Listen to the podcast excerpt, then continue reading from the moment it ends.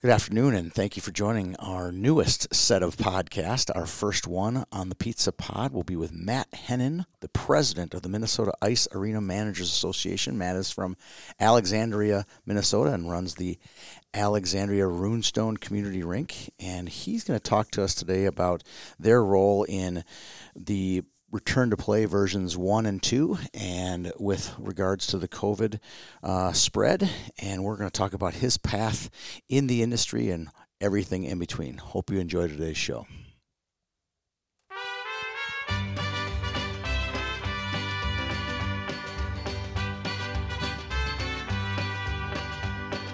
Love is a burning thing, and it makes a fiery ring. Bound by wild desire, I fell into a ring of fire. Well, good afternoon, Matt. How are you doing today? Good, good. Thank you guys for having us on. Yeah, this is fun. Um, Peter Odney joins me this morning in the uh, YHH cave. How are you doing today, Peter? I'm super. You got to pick one though. Is it morning or afternoon. It's right on the bubble. We're recording at like eleven eighteen. So when we're That's we're fair. beginning in the morning and we'll be done in the afternoon. Like so I it's can't kind of a tell if bubble. I want an omelet or if I want a steak. well, uh, you keep your food to yourself, young man. Okay. Yes, sir. Um, Matt, uh, thank you for joining us. This just a, as a little background. We wrote an article, Peter and I did, uh, a week or so ago about getting rid of locker rooms, and that was probably like on a Wednesday. And by Sunday, I got a letter from MIAMA saying we want to talk about this topic, and you kind of fell into our lap. Well, you want to give a little background about your thoughts on the article we wrote? Um, yeah, I just wanted to make sure. I mean, the main thing to that is that MIAMA is a uh, educational um, part of uh, the ice arenas. We we don't really make rules. We just get the information out there and educate and make sure everyone understands them and try to push along the positivityness of everything that needs to go on right now in life. Yeah, so getting into that, the, the point of what you guys wrote to me in, in the email was, "Hey, we're not a governing body. We can't make, we can't close the locker rooms, but you know, wink, wink, we wouldn't mind doing it if it if it got more kids in the rink and more people into the rink." Is that kind of the gist of what we talked about? Yeah, yep, yep. Well, talk about that. Uh, what the role is, and then we'll get into your background in a minute. Talk about your role. You say educational, but but, but not a, a governing body. Uh, where do you guys stand? I mean, is it, is it just a group of ma- managers, and you're trying to make each other better? Is that the gist of your organization? Yeah, for the most part. Yeah, yeah. So what, with MIAMA, we uh, partner up with U.S. Rinks Association, which is across the country. They got uh, it's called NARS, uh, National Rink Convention. Um, so we uh, do a bunch of work with them, and they uh, and us we partner together and get everybody educated on the correct stuff, such as like basic refrigeration or getting your uh, certified ice technician. Um, safe safety is number one goal there. Um, so it's mostly just a, a a group of guys that decided, hey, we all need to have each other's back. We want to support each other. We want the changing times, um, you know, switching from two to ammonia, and all the stuff in the past that everyone was kind of like, oh, am I doing this right or not? You know, and then you can get get the support from everybody in our uh, membership that helps everybody out. So the networking piece is the huge thing here. You're like a a, uh, a safety net for ice arena Yes. managers. Yeah, you know, and there's new ideas every day. I mean, I just like, you know, as much as you know, we could pick up our phone and get a new email, and the whole world changes within a minute or a second. So, yes, this is true. We'll get to that later. Uh, walk through the whole locker room uh, article that we wrote. We wanted it. We we think Peter and I do at least think that if you close locker rooms down, we could maybe quell some of the spread that's maybe maybe happening within the rink. You, your what are your thoughts about that up in Alexandria? Yeah, you know, I mean, every rink is different. That's the hardest part. We can all have the same rule, but every rink is different. And kind of on the backside of the whole locker room thing is um, we actually been talking to Minnesota Department of Health and air quality and trying to figure out the right ventilation, the right things to put in ventilation to try to kill all the germs and all the bad stuff. Um, ionization with that part, you know, and the locker rooms. I mean, they're they're they can be predictable, but they're mostly unpredictable because once the skater or coach gets into that room, they feel safe. So when you're in that room and you feel safe, you're going to take off your mask, you're going to tie your skates, you're going to laugh a little harder. You know, we all know what goes on in the locker room. It's a fun time. It's part of the game. It uh, brings everybody together. So just one of those things is if we can be predictable and eliminate something that you know we don't know, you know, it'd be great to uh, do that together. I think uh, one of the reasons we wrote the article was we obviously even wrote it in the article how great the locker room. So We're not we're not going to dismiss that at all.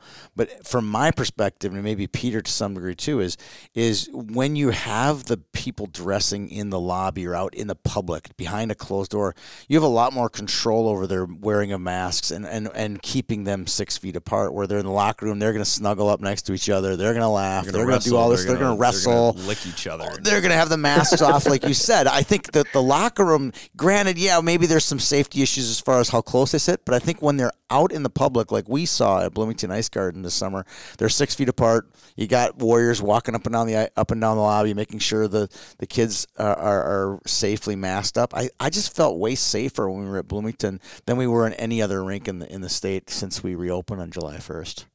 Yeah, they got a great great facility over there. I mean, they got great people running that uh, show there. It's it's pretty awesome. And you know, just to get back there real quick, um, the difference of, of rinks. You know, so if you come up here to Alexandria, my lobby is like one eighteenth of the big. You know, so up there in Bloomington, but you know, it's pretty cool that they're able to do that, and you can see the positivity of a building like that. That you know they can work with that and then show that they are safe, and you know they they use the, use it to their advantage, and it's really good. I mean, heard lots of good things about it. And I, I just think from, and I agree with you. I'm not saying not every rink is not built the same, and we could probably do an entire podcast on rinks alone. Right? How cool they are. We were talking before the show about you working at the deck in college.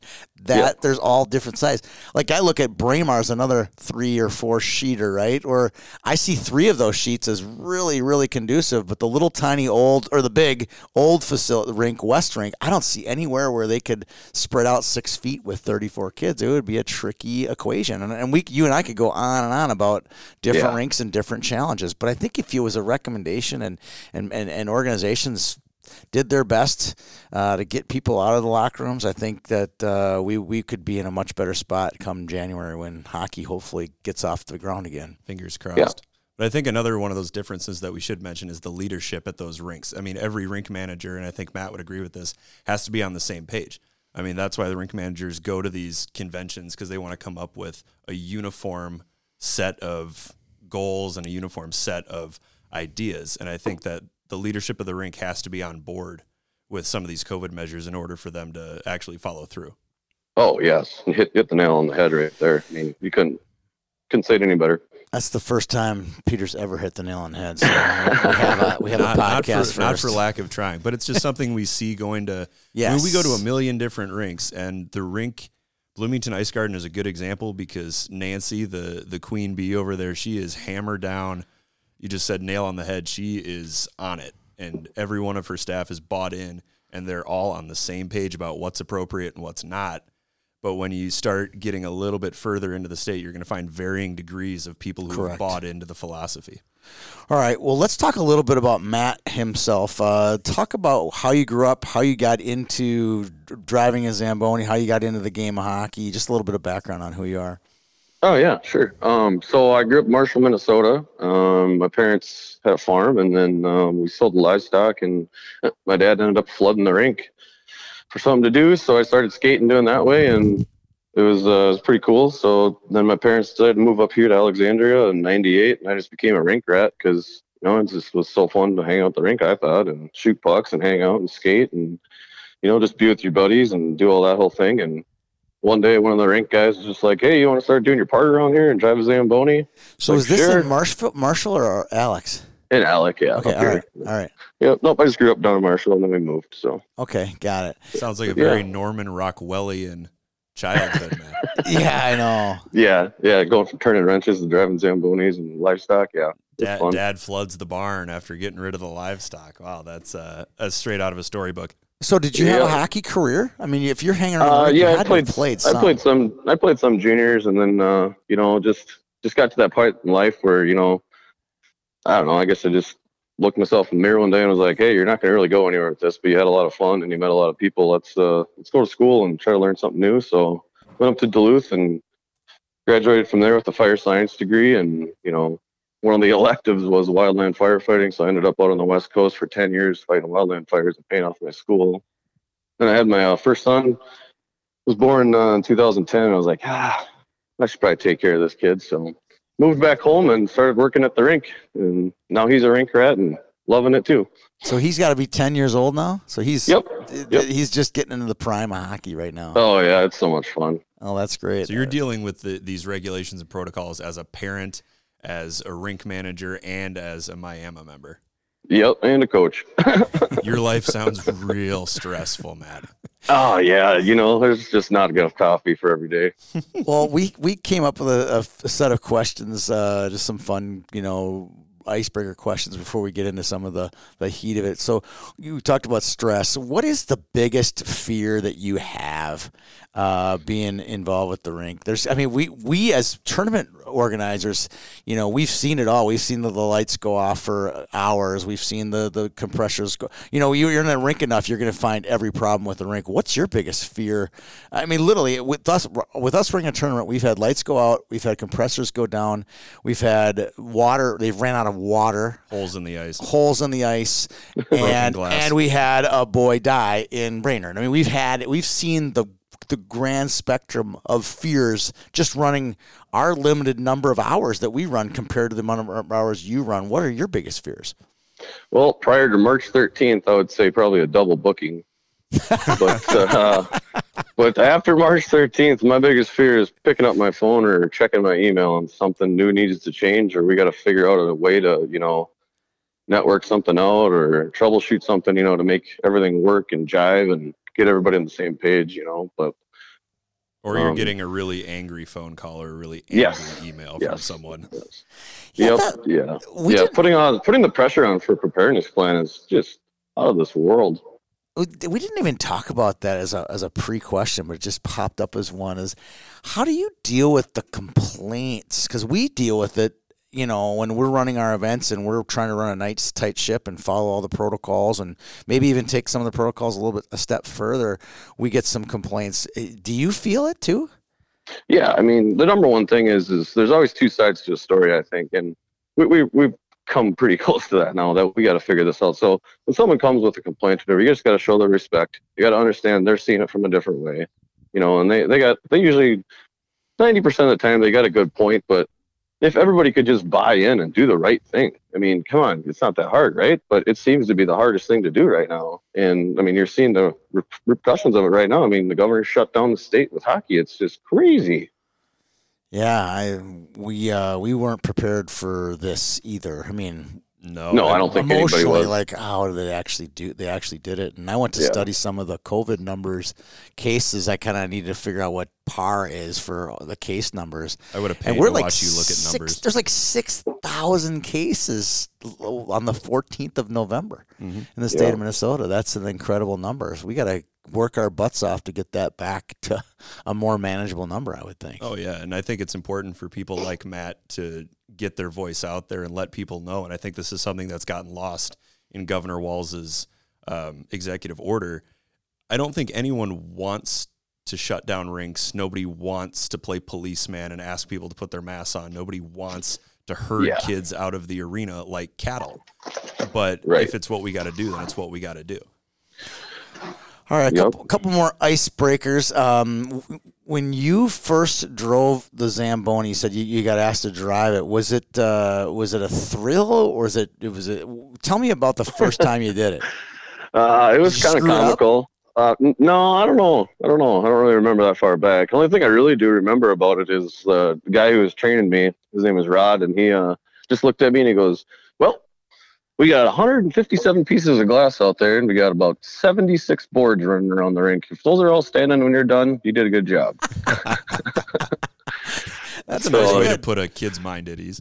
Yeah. So, but you know, you, you are here all summer shooting pucks and hanging out and skating. You know, you don't ever think about you know getting into the corner with the Zamboni. And, oh, geez, am I getting too tight or not? Should I go faster? Should I slow down? You know. Have I put too much water down? Have I put, exactly? Have I not Is the puck not going to slide when I get off? right. Here's an interesting one. We had another guy, St. Louis Park guy, Bob Evers, on in lap when we were doing our first round of of pods, and he said that one of the craziest things is you can't see very well on a, a, Zamboni. You can't see straight ahead. You're always, if you watch, they're always kind of gawking to the left or gawking right so they can make sure they see. Is that true for you too? Oh yeah, you just got to get repetition. And one of the things too is you know you're always looking behind you, make sure your sheet is nice and done right, and the water's freezing. You know, one one other fear I would have is you know a hydraulic line breaking, and you know having that fear is pretty realistic. I mean, it's all over what happened with the Olympia, you know, catching fire a few weeks ago. But it's uh, that guy's a hero, by the way. Get that thing off the ice like he did. But you know, those, those are those are the inside fears when you're driving around there for your 15 minutes. Is like, all right, I'm going to make it through the next 15 minutes. The rest of my day is golden. well, interesting. You brought up the we, uh, not even the topic was the whole Olympia in in Michigan. The machine, I believe that was like hydraulic fluid. That was not yes. gasoline, correct? No. So that yep, it's that like was a it was like a red hydraulic yep. fluid, and it just became on fire. And yeah. you say he was a. Did you think he just drove that thing right out of the building? I, I don't know what happened at the end there. I, I was. Would you have done was, the same? This might be a, in a little real improvement. I was just as much puckered as he was driving that thing. I, I was I was on the other side of the phone. Yeah. You know, that's just like, oh my god, I can't believe he did it. I don't either. I couldn't either. I thought he was gouging. At first, I thought he was gouging out the ice with the red. I didn't know what that was. You probably knew what it was watching it the first time, right? Yeah, yeah. Yep. I had to call. I had to call Bob. Actually, I said, "Bob, what did I just watch?" And he goes, "It's hydraulic fluid, and that could happen anytime." Oh you know. Yeah, anytime. I mean, that's why you go through these classes, like we just talked about. Get the education. You know, you need to do your checks, your walkarounds, and you got to get you know get yourself engaged. It's part of your job. I mean, it's it's it's your hands. It's you know. Do you guys have the Zamboni brand ice resurfacers in Alexandria? Yep, yep, we got Zambonis. Man, are those people really stuffy about their name, aren't they? Yeah, well, you know, they've got a lot of passion, just like I do. I mean, it kind of uh, just comes with the territory when you invent an ice machine. You know, way back in the day, I mean, it holds some pride. It, you know, you're you're helping the kids skate. You're making a safe sheet. You yeah, know, it's, and the it's, last uh, thing you want to hear as a member of the Zamboni family, you don't want to go into the rink and hear somebody say, "Oh, oh, the ice machine stopped. Huh, must be a Zamboni." Right. yeah, exactly. Right. No, I mean, Olympias and and Zambonis, they do a great job. I mean, they're always up to date education and making something newer, better. And you know, that's I mean, there's other brands out there, but I mean, most common ones are the Olympias and the Zambonis. So. Well, let's kind of roll up our sleeves here. I want to talk a little bit about the past and kind of um, a little bit more later on. We'll talk about the future of how we Let's. One of the things that struck me when we talked earlier this week was you you you know before September first, Minnesota hockey kind of put in their return to play, but between July and September, so July and August, you guys your building was open and you were having probably events and you probably had high school players and you had a lot of different. You kind of were in charge, for lack of a better term, right? You the rules were the rinks, not uh, the not the associations. Do you want to yep, talk a little bit about that? Um, yeah, I mean, what we did with the whole rink site is we just wanted to make it a safe, predictable spot. I mean, you could listen to the Walz talk all day long, but you're going to grab anything from him. He wants you to create a safe spot. You know, he wants it to be predictable, and that's just kind of what we did. You know, we created some timelines and they seemed to work because you know a zamboni time is 15 minutes so we just worked around our 15 minutes. We tried not to you know make too many moves where we had to do a lot of change but you know it's pretty much the basis of it is we kind of went back off of the our scheduled times and you know across the state what works best and then we figured it out. Did you guys put an additional 15 minutes buffer in there to to sanitize um, the some, rink yeah, yeah. So some ranks did, some ranks didn't because they had enough staffing. I mean, maybe later on we'll get into that, but you know, we it's so hard to you know change real quickly, and when you need the staffing, it's just it's incredibly hard, and it, it changes a lot of people. It's you know you're going around disinfecting, you're getting back to the zamboni room, you're talking to everybody, everybody's complaining, everybody wants something different, you know. So the, the staffing parts where it really got to us there. Did you have to go through any staffing limits? Um, no, not not that I really know of. I mean, just like we talked about over in Bloomington, I mean they they got the staff to do it. I mean, it shows how good it can be. You know, up here I got you know it's hard. I just, I just don't have the amount of staffing. You know, right. A lot of rinks don't in the outstate. Yeah. So, so, let's walk through that, uh, through what summer, the summer in Alexandria looked like versus the summer we saw, like, for example, in Bloomington. Uh, in Bloomington, they had a staff member counting the players who were going into the rink for each session, which is talk about staffing. That's a that's basically one full time employee from 7 a.m. until 10 p.m. Additional yep. staffing that they didn't normally have there. Did you have that type of protocol, or were you just kind of you know, hopefully, we, hopefully. We all had pretty much close to the same thing, as far as I know, across the state. I mean, it just took some time. And like with my whole thing with non-staffing is I wrote my preparedness plan. Yeah, sure, I was in charge of it, but you know what? I also respect who's going to come in and rent my rink. If you got the time, you know the people, you know who's who, you know you know what, who's working scorebox, you know who's doing this and that. Like if you can put those people in charge, make them feel important, it worked out really well for me all the tournaments I ran this summer, I just had, hey, you you came and rented my ice, you signed my waiver and my preparedness plan. I mean, I'll be in charge with you, but we got to tackle this together, you know. So that kind of helped out with my staffing. All right. So did that limit the amount of staffing you had to put in place? Yeah, yeah. So I would have. So normally I just got one guy working because everything's offset by 15, 20 minutes, right? Right. So, so I just he brought on sheets, right? Yep, yep. So I just brought one more person on, disinfect, you know, walk around, educate, and help out the the renter of the rink. Sometimes it just helps to have another adult body in the arena. Yeah, yeah. Tier one, the random questions. Yeah, Minnesota Hockey did a great job, I thought, um, with their Tier One program. Just, I thought it was incredible. People that were in charge took charge, you know, and the parents all agreed, and they ended up knowing who everybody was. So it wasn't like I was like, eh, should that person be in here or not? You know, they're like, no, no, they're fine, they're fine. You know, so that that that was a good part. I mean, how, cl- how closely have you worked with Minnesota hockey since uh, since March? Oh, real close. We've actually bonded pretty well. We've, you know, always kind of just kept our distance from each other because we all knew how, you know, right. Just like we talked earlier. I mean, it's so important to have kids skating on the ice, which Minnesota hockey brings, so that we can pay our bills, we can get paid, and then, you know, have a career in the in the ice world. So, they're, uh, it's been fun. It's good, good to get to know the guys over there. They do a they do a really good job. They're just, uh, you know, just doing what they can to get you know everything we need to get done. Hockey so, people through and through. Yeah, exactly. Yeah, no, it's been good. I no complaints of anybody. So once the let's talk now September 1st to November 15th. We, we head into the association season. Um, you know, you have tryouts and, and, and, and some tier one stuff and, and your building is now filling up. Uh, but it's now, uh, most of the people are under Minnesota hockey's, uh, return to play rules. Did you see a shift at all, uh, in your rinks from when it was pre uh, September 1st and post September 1st, or was it pretty much the same? Um, there was a little shift. Yeah, it was it was it was a little weird all of a sudden. It just kind of seemed like everybody wanted to go back to 2015, 16, 18, 19.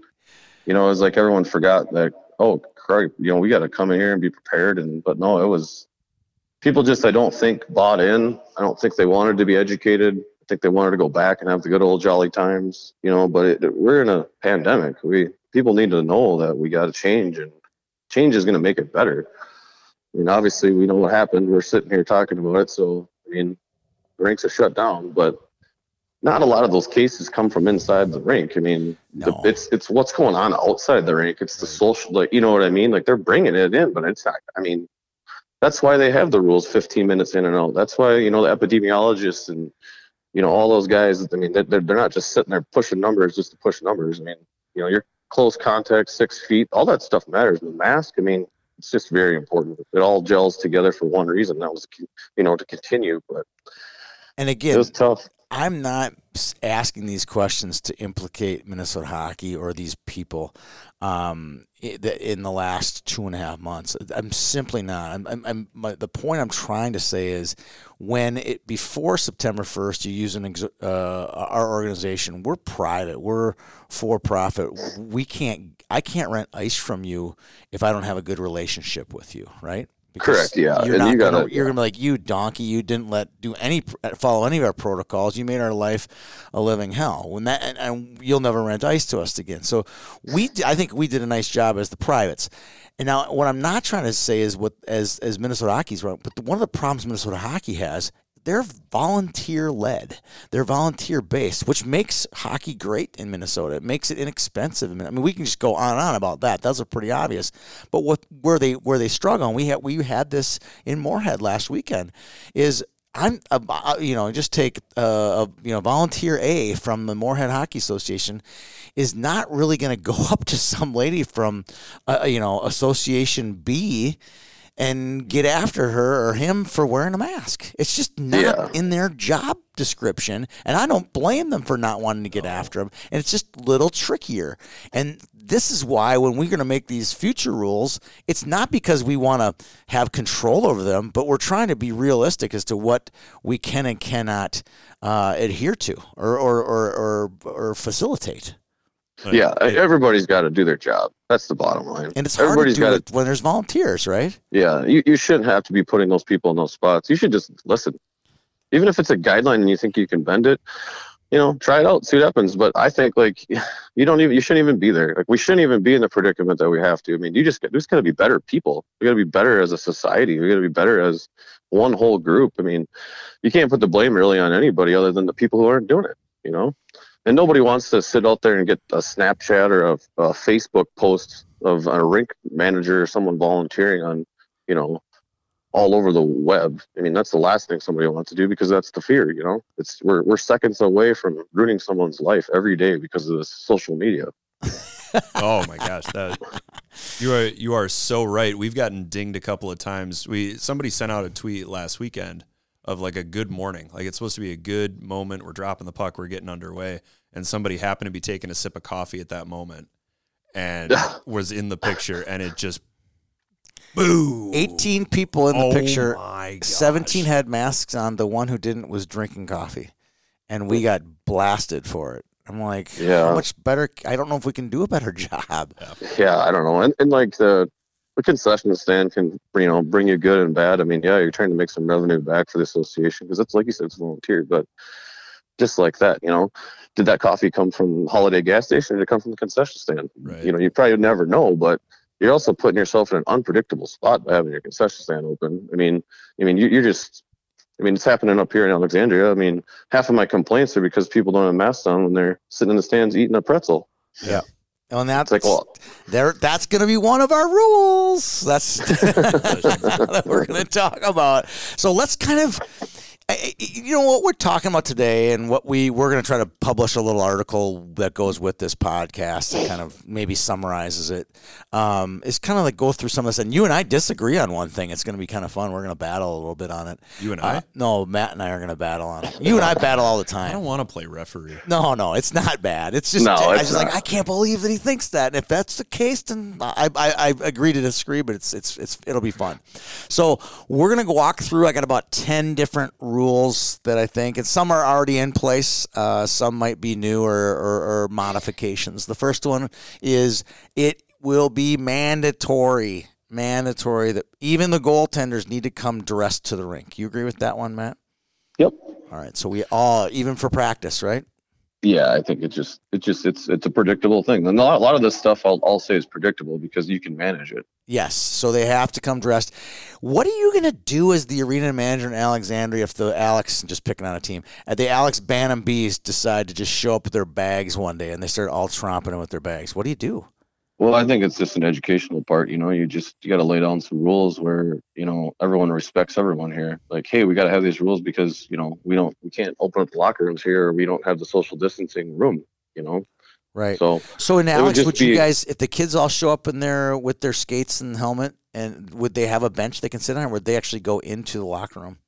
Um, I, you know, that's a really good question. I think that's the, one of the hardest questions we're going to talk about today is that that factor because okay. we already talked about you know how different every rink is. Yeah. So if it's a predictable situation, you have the right ventilation, you can move the air that's in there. You know, maybe that's maybe that's the best spot for them because you're not going to have them sitting out intermixing in pods or you know intermixing yep. with parents as they're coming by in the True. lobbies. You know what I mean? So it's if if you could if every rink could be like Bloomington, I would say they got to get dressed. They got to you know, but in I can't say that for every yeah, but I can't say that for every rink. You know. Okay. All right. Uh, this next one's going to be going to catch some attention. Five minutes. five minutes they have to get their skates and helmets on inside of the rink. You agree with that one? I think it can happen. You're the author of that. Uh, District Six was was heading into seven minutes uh, last week, and I was like, "Wow, well, if it's seven, might as well just make it five. Yeah, and I, you know, I mean, if, if you're if you're running your schedule and it's tight and you got to get as much in as you can, you know, you could realistically do a zam in between, you know, maybe 11 and a half minutes and 15. So you're still going to have that wait period time. Right. So, you know, whatever works best for your rink so you're not intermixing those pods and you're doing it correctly is, you know, what you got to do. Five it. minutes, I think it's doable because, you know, you snap your helmet, tie your skates. I mean, look at all the kids that walk down to all the outdoor rinks and whatnot, and all they got is their, you know, their sock on top of their head as a hat and skates and sticks. You know, you just walk up and you tie them up and you're out there cruising around. You know, it doesn't take long. I, I tried to make that point to a dad this summer, and uh, I went for a little nostalgic joke, and he wasn't having any of it. All right, so we got come dressed. We have five minutes. So we obviously masks are going to be something that has to be worn. Um, I'm just going to check that one off the list. Masks is kind of twofold though, because uh, we already mentioned the enforcement of it. Masks are they can be a rule, but there has to be some sort of enforcement, and it, as at the risk of sounding like Big Brother, there has to be some sort of solid enforcement. It can't. Hey, I know I've asked you four times. Can you please pull it back up? Like you gotta. I mean, you got to be a little forceful. What do you think about that, Matt? Uh, you know, I, I'll actually go to Minnesota Hockey here and say they did a really good job. I mean, they kind of went after the coaches and said, "Hey, you guys are our leaders. You know, if you're not going to do this, we got some penalties for you." I don't remember the quite definition of how. I think it was a warning, and then wasn't it like you missed three games or something like that? Yeah, guess, we were. I don't really remember that off the top of my head. I don't want to, you know, talk out of text here because I don't really remember that rule. So, but it's trickier. So we run uh, obviously independent tournaments or unsanctioned tournaments and sanctioned tournaments. I know uh, we had a rule with our referee and referee association that if the parent, if the player coaches weren't wearing masks, it was an automatic uh, two minute minor penalty. Well, it's yeah, you could do that too. I there could was... do it, but it would be I don't know the referee associations, the ones because yeah, the way we run tournaments, that's like real, that's a real tricky one. It's a tricky one, right? Like you don't have a mask, it's two minutes, and, and it really gets tricky. We can yeah. do it when we run it uns, in an unsanctioned environment because we know the refs and and we and the coaches really right. don't have any bounce back. But in where you get into sanctioned events and you're using referees that you would have no management over, you don't really know any of these refs. It's really yeah. hard to do. So I I know I mean I won't call ahead. it the rinks, but I know that there is some really good success this summer when uh, if you weren't going to be listening, you know, hey, the clock's going to still run, but we're not dropping the puck, you know. Tony's fiddling with the uh, with the buttons right now. He's got this confused look on his face. Are you the, there? oh my god! Could you hear him? Yes. Oh, okay. Sorry, I must have muted him on my. The end, Apple earbuds are doing a better job than the Audio Technica. Oh gosh. The, the I, Try, I think I hit a button accidentally. Trying to enforce the coaches wearing it on the bench that would be so hard because how can you tell if they're not wearing it blatantly, if they're adjusting it because it's falling down, if they can't catch their breath because they've been talking to their kids on the bench and they just need to take one breath that trying to give them a minor on the bench that's it's tricky. that's the fastest way to get a referee punched in the face. Yeah i would right. think so. That's you're gonna get everybody pretty mad. But like uh, but like you know the success that you would have running a tournament i mean if you if people don't want to wear a mask i mean the clock can sit there and run. We're not going to play the game. Right I agree. You know? I agree. All right, here's one that has not been enforced. I can speak per- personally to it, and that is mandatory social distancing. Uh, what are your thoughts on that one? I think it's it's a part of an executive order. It's a part of what Minnesota Department of Health wants. I think it's a part of why we are in the situation we are right now.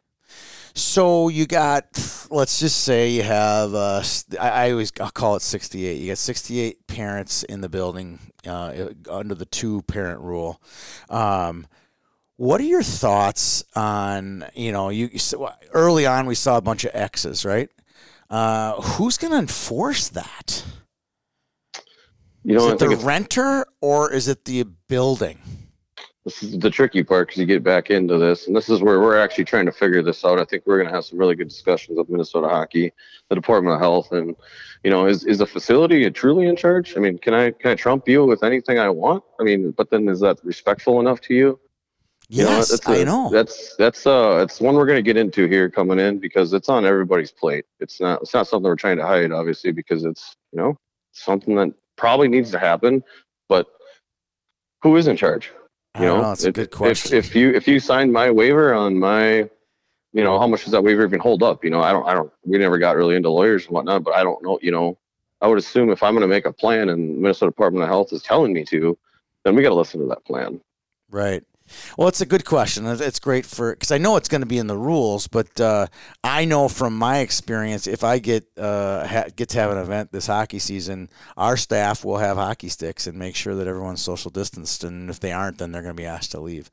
Um, I would hope it's going to be. It's again going to try to kill me. I know, but again, Peter and, and, Matt, it's that important that we maintain very strong rules, and volunteers can a volunteer uphold these rules if the, if they are handed the keys? Can you think they can, Matt? Uh, you know, that's, that's a great question. We just got to get together and get it done all on, as one. I, I agree. Just, I don't think you can put that on one rink manager or one no. volunteered person. I think it just needs to be. It's just like two plus two is four, right? Why can't we just social distance and know that it's got to be six feet? Why, why, why is there even got to be a question about it? I know, I know. It's just simple. I don't know. Uh, I mean, it's simple caring about the people around you and wanting to do everything you can to make sure that we can play out yeah. the rest of the season. But unfortunately, it from our experience, that ship has left the harbor and it is currently sinking in the middle of the ocean. I mean, there's just there's so much animosity floating around, even at the arenas, that the enforcement is going to have to it's going to have to happen. It's going to have to be consistent, and it's going to have to be at the, uh, for lack of a better term, severe. If yes. if we want to make it consistent, make it happen. We've touched on this one a bunch already, just organically in this conversation, but the no locker rooms. I know every rink is different, but let's. Can you kind of think of a rink that it would be tricky? I, I, I said I said Braemar West would be a tricky one. Do you got any other rinks off the top of your head that where it might be tricky to close the locker rooms? Um, yeah, I mean, there's a lot of them. I mean, I, I just make an example for myself. I mean, my my West rink is really close. I mean, is that, the, is that the second rink or the first rink? Yeah, the okay. second rink. The second rink is, it, is, it would be tricky. You know? Yeah, it's it's just it. The rink is the reason the rink is so small, and the reason they are across the state of Minnesota is because these rinks were built by volunteers, or they were built with a budget that nobody really had. I don't think so. You're gonna build a pandemic into it. Right. Yeah, I mean, exactly. In these locker rooms, you know, half of my locker rooms are walkways. I mean, people are going up to the bleachers and coming back and forth. You know, you're gonna. So what you're doing there is putting that player who's coming off, breathing hard, next to a mom or a dad from a different town and they're sucking in that air that that kid you know no that's not the player's fault. It's really not probably the parents fault either. It's just the situation and what you're sitting in. Right. That's true. That's true. Um, okay. So here's one that i think we can agree on. Um, and this is the two adults per game. No children would be one of my rules. Uh, we ran uh, tournaments all summer, and we didn't allow children 18 or under into the building. Period. Um, partly because it just it became one more thing to manage. What are your thoughts on that rule? Yeah, I mean, you're going to get into some situations where you have split families, and you got to respect that. So I think if you if you can predict that and you can make it known, I think you the family has enough information. They should be able to plan. You know, you don't want a kid sitting in a car on a 90 degree day because he can't come into the rink. No. I mean, and you also don't want you know. I mean, part like even I'll just even say my family. Like I have a newborn and he's running around the house with a stick on. Well, he sees his brother playing hockey. You know, that's part of a family. That still gets back into the day to days of hockey. I mean look at the Staal brothers. Those guys grew up beating up each other, and they're both in the NHL. I mean, that, that's that's family. So it's it it it rides a fine line, I think, and you can't. I mean, I think if you can prepare and plan and get the education out there, I, I think I think most families could probably work around it. But you know, It is tricky. We we we made some enemies. I will say that, but it was these were the rules that were put in place by Bloomington, and we were like, all right, well, whatever your rules are, we're going to follow them. I think that's a good point, though. That if families have enough time to make arrangements, like if you send them an email before a tournament a week before, or even two weeks before, they can figure out some sort of alternative. That's assuming they right. get the email, though. Or assuming that they read it. And well, and I think too you need to put it on. I mean, so if every rink has a manager or a coach, I mean, like just for example, we were heading up to Brainerd for a game last week, and you know, every parent's like, "Oh, we were on Brainerd's website. We looked at it." You know, I mean, they're they're taking the responsibility. Hey, you got to step up, go read your information, get educated, make a decision as a team. You know, correct. Maybe, maybe this weekend Johnny rides with Matt and Brian, the two coaches, and next weekend, you know, your kid comes with us you know, and we'll just, you know, carpool together and make it what has to happen. But now they're even talking about you can't even carpool. So it's like, huh. it's going to be even trickier. The carpool thing is going to be right. trickier. So it's, I don't really want That's one of those cans of worms I choose not to open up. I mean, yeah, it, I had three kids playing at one time, and it was like this. It's so hard. done. It just can't and, get done. I mean, it's just real life. I mean, it's front lines. I mean, you maybe you got to ride in the car with the mask on. You know, it's, is what it is. You know. I'd be okay with that. All right, so here's the one that I think uh, needs it's it's way trickier in the to um, enforce, is, especially in the winter. Um, it's the no lobby time, right? So yep. you, you, bring the families in. You know, the, the, the, you know they get the kids in five minutes before the game, and then the parents walk in during warmups, right? That that's doable. It's the post game.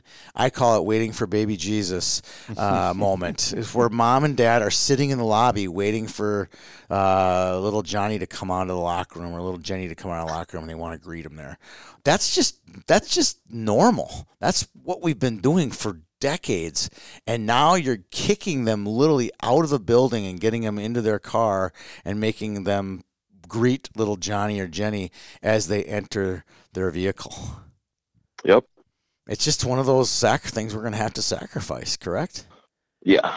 Yep. That's just one of the I mean it's the tier tier 1 group did a great job this summer with Minnesota hockey on, you know, and the managers that came that were running the tournaments, especially here in Alexandria when we did ours, it was just simple like, hey, we know you guys want to wait around, but we got to get you outside. You can't be hanging out right here. Like it's just it's just part of what we're at, and that's just another one of those changing things that's always revolving that we need to uh, you know step I, up and do. I will say this: yes, it was super easy this summer, kicking people out the door to 70 degrees and sunny.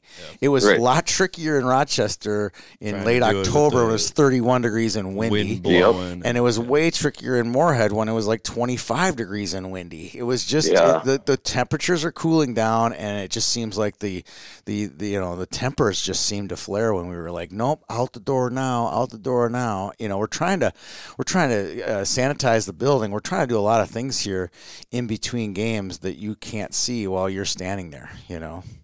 Yep, it just takes takes everyone's part to do what they got to do, and you know nowadays it's kind of. I mean, I know some cars don't have it, but you got auto start, you got you know. Yeah. You, you know, get out to your car, start it up, and hang out. I mean, wear your wear your cold weather gear and stand in the parking lot or sit in the car. I mean, it's, it's exactly just, yeah. It'd be one of those another things. things it's another thing that you just got to prepare. Right. Just, yeah. All right. Next on my checklist um, is uh, the concessions. Uh, I love concessions. I mean, they're a lifesaver. the uh, coffee, the, the, the the French fries at the Mac. I mean, all these great things that you can get at the concessions and the convenience of it. Uh, unfortunately, anything to do with food or drink is bad for masks. Correct. Um, and then no food or drink brought into the rink except water bottles for players. Could you? Because that could that be enforced? Uh, yeah, I think so. I mean, it, would be hard, but I mean, you're also, you know, you're you're we're this whole thing and this whole conversation. I mean, we're trying to change 50, 60 years of traditions. I mean, it's not easy the first day, but if everyone could buy into it, we could get back to that. Just like you know, I mean, even the sports commission, the you know, and all the groups that just say, "Hey, give us four weeks. Let's see. Just you know, be patient.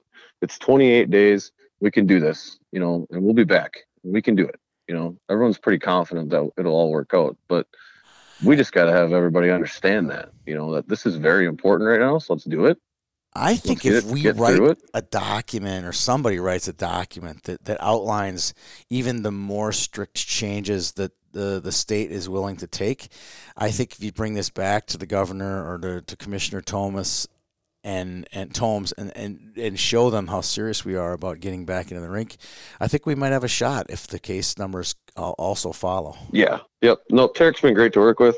Um, he does a phenomenal job. Him and Jamie Murphy over there um, at the National Sports Center. But that's yeah, you know, it, it's it's one of those things where you know even prior to this, we had emails and conversations about talking about what do we need to change now and how can we change it as fast as possible. You know, and we're all like, we don't need to shut down. We can just change a few things.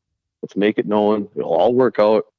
But it's just hard to get people to understand that a change, you know, some things, sometimes a change in life really makes you, you know, become a better person. Or, you know, just like if you got to move for a different job, you're going to change. You got to meet new people, you know. It, it's it's hard for people to do that stuff, you know. It really is. It, it is hard, but I think we, if we look at these four weeks as a chance to admit to ourselves that it is possible that a pause can happen. These aren't just empty, vague ideas of what could happen. We have four yeah. weeks to figure it out. We've yeah, got these aren't just something to, that we're just coming up with to come up with. Right. So I hopefully, agree. after three three and a half weeks, parents are so tired of their kids they're willing to do whatever it takes to get them back into the arena. But this really is a chance for right. for everyone from tournament directors to rink managers to parents to kids to get it get it through our heads that this is serious and we need to follow along if we have any chance of finishing the season. All right, uh, here's the thank you, Peter. Uh, you're going to be the the you're referee welcome. on this little debate here. Matt and I were chatting earlier this week, and he says I'm willing to. I've talked to his. He's talked to his uh, cohorts all over the country and in Massachusetts and certain parts where they're actually wearing masks while playing, and I just cannot as a hockey, whatever, uh, aficionado, I cannot see this. I can I can accept it, but the part I can't accept is, aren't we potentially opening ourselves up for liability of someone getting injured or dying with this mask over their face? Matt, let's hear your thoughts on this. Yeah, I mean you're correct on that. I mean I'm not going to disagree on that. I, I part I would say though is that if if we keep going down the road we are, it's going to be a discussion, and it, you know, it might just have to be what it is. But I mean, it's already been talked about. Like you said, there's people doing it around the country already. I mean, if if you're a parent and you feel like that's unsafe, then I guess that's your choice, you know. But if you if your kid's fine with putting it on and you know, all masks are breathable. I mean, Minnesota hockey has the mandate for the coaches on the ice. They got them on during practice. They're running their practice skills. You know, I, I, it's just a topic that I think needs to be discussed. So you know, we understand how serious this is. I mean, this yeah. is a serious topic. I mean, we're talking lawyers, we're talking all sorts of just stuff that, you know, would delay the return back to the game. I mean, I don't know. It's it's been talked about a lot, and everybody is on the fence with it. I mean, I'm completely on the fence with it. I don't know if it's right or wrong, but I, I'm, I'm, you know, they're doing studies with it right now all over the country, and it's not just the Minnesota Department of Health; it's the CDC is doing it. You know, so right. Right. Well, we didn't argue as much as I thought we were going to argue. Oh no. I mean, oh. I, I could I could sit here till I'm blue in the face and tell you it's got to happen, but you and I both know that we're not going to and try to what I want to say put a kid in a spot where you know he's not comfortable. Number one, number two, uh, we're not going to lose a life. We're already losing too many already the way it is with this coronavirus. You know, I it's just one of those things that I know it's going to come up. And you know, like CCM right now, iTech, all those guys they're working their butts off to try to create a mask that literally you know like when you go to the restaurants and you see the workers with the clear ones that are on their face mm-hmm. you know that's where they're trying to push this and it's not for them to you know make a bunch of money it's keep the game going i agree i, I think that idea comes out of a not, not a vacuum, but of people saying, okay, how can we avoid a shutdown? How can we avoid a pause? What are all of our options to avoid a pause? And then somebody says, well, they could wear masks while playing. Yeah. I don't. I don't think then that I somebody think would do it. I don't think somebody arbitrarily said, "Well, let's make them wear masks while they play." It's like right, and you're not going to throw like a piece of tin over their mouth. I mean, it's got to be breathable. Uh, but then again, is the mask doing its job or not? I don't. You know. I, let's. None of us are going to pretend to be doctors of disease. No. No. No. That's up to the epidemiologists and CDC to figure all that out. I mean, there's got to be still some particles that come, you know, through your mask, no matter what type sure. of mask you have. I mean, just common sense, warm air rises. Well, your body's coming on at 98 degrees, it's going to rise. I mean, that's the biggest talk with the locker rooms is the ventilation correct in there because it's all rising. I mean, I've seen some studies where it shows like how the currents of the air can just push it and bounce it off the walls before it even goes out. So, right. I mean, Right. Well, that leads me to my last question, um, and it's it goes kind of back to your role with MIAMA, and that is you you talk to a lot of different arena managers, not just here in the Twin Cities and and all over the state, but you're talking to managers all over the country. What are you hearing? What are some of the uh, key themes that you're hearing in Massachusetts or California or Texas that are also the exact same that we're seeing here in Minnesota? Yeah, I mean, basically, it all comes back to when we're ending a conversation, we're all, we're all agreeing that we have to make it a predictable situation. Um, we can't we can't uh, just allow Joe Schmo to come in here and not have rules. You know, there's I, I think there's a big misconception about a guideline or a you know like an executive order you have to listen to, right? I mean, the mm-hmm. executive branches of our government, I mean, wrote that for the safety of the people. Um, it, it's getting a, a, preparedness plan in place so that when these situations do come up where a mother is complaining, you know, well, I, you know, our concession stands open, the association wanted it open. They've written their own preparedness plan. Can I shut it down? I probably could, but you know, if you would do your part, eat your food, put your mask back on, do I really have to say anything to you? You know, no. it's it's you know, and that's where we're we're all like, oh, you know, what's the next email? What's this going to say? Who's this going to, you know, we're trying to protect ourselves so that we're not getting a bad image. And, you know, I'm thinking probably here the next, you know, years or two, I mean, we're going to have some classes that's going to deal with, um, you know, how to properly deal with situations. I mean, you know, the building maintenance and Zamboni training, scheduling training, you know, the refrigeration training, all that stuff is uh, really great stuff. But I think we got another element that we all need to attack, and that's uh, you know maybe it's the communication level or you know bringing in a psychologist that could talk to you about like okay how can i get out of this situation but how can i properly do that you know? Conflict de-escalation. Yep exactly. Oh man. There we've seen yep. plenty of that that's it, sure. it is a skill though. You're you're right. It's a skill that if everyone in charge or in positions of authority if we you know take advantage of learning how to do it without you know voices raising or anything then that's right. that's a plus for everybody involved. Yeah, well, and then you know, there's also the agreements that you know we're not just in this job to like be mad at people. We're in this job for the kids. We're in this job to get hockey, keep it going. You know, we love the sport. That's that's across the board. I mean, we're not here to try to police or be the COVID cops. We want the kids to skate. We want to have fun. You know, that's the bottom line. We all can agree on that as managers that you know we're not in this game to you know, be a bunch of pricks and run around. That's the last thing we want to do. We want to see having fun. We want to see some exciting games. I mean, what's nothing better than a section playoff game at your rink and the place is packed, everyone's screaming and yelling. It's a close game. You know, that's the stuff we we live for. So it's fun to hear that from an arena manager's perspective. yeah, I really I am too. It is here fun to hear that from an arena manager's perspective because that's why we got into this business was because of those section finals. But there's but leading before you get to the section finals, all the the learn to skates, the yeah. the, the cross ice mites, you know, all the building blocks that lead up to a section final. Or like Alexandria had their magical run in 2018, making it to the state final. Did you see that one coming? You know, ten years ago, probably probably not, but it was a fun fun thing to watch. Yeah, it's crazy. The kids you can, you know, like I don't know our true numbers here, but I bet I know 70 to 80% of everyone's first name in my building for the kids part, you know. Just having that relationship and building that up and you know, what I've noticed in Alexandria is it really mostly wasn't kids that weren't listening. You know, they wanted to come skate and have fun, but you know, it's just the outside of the rink social events that really shut us down.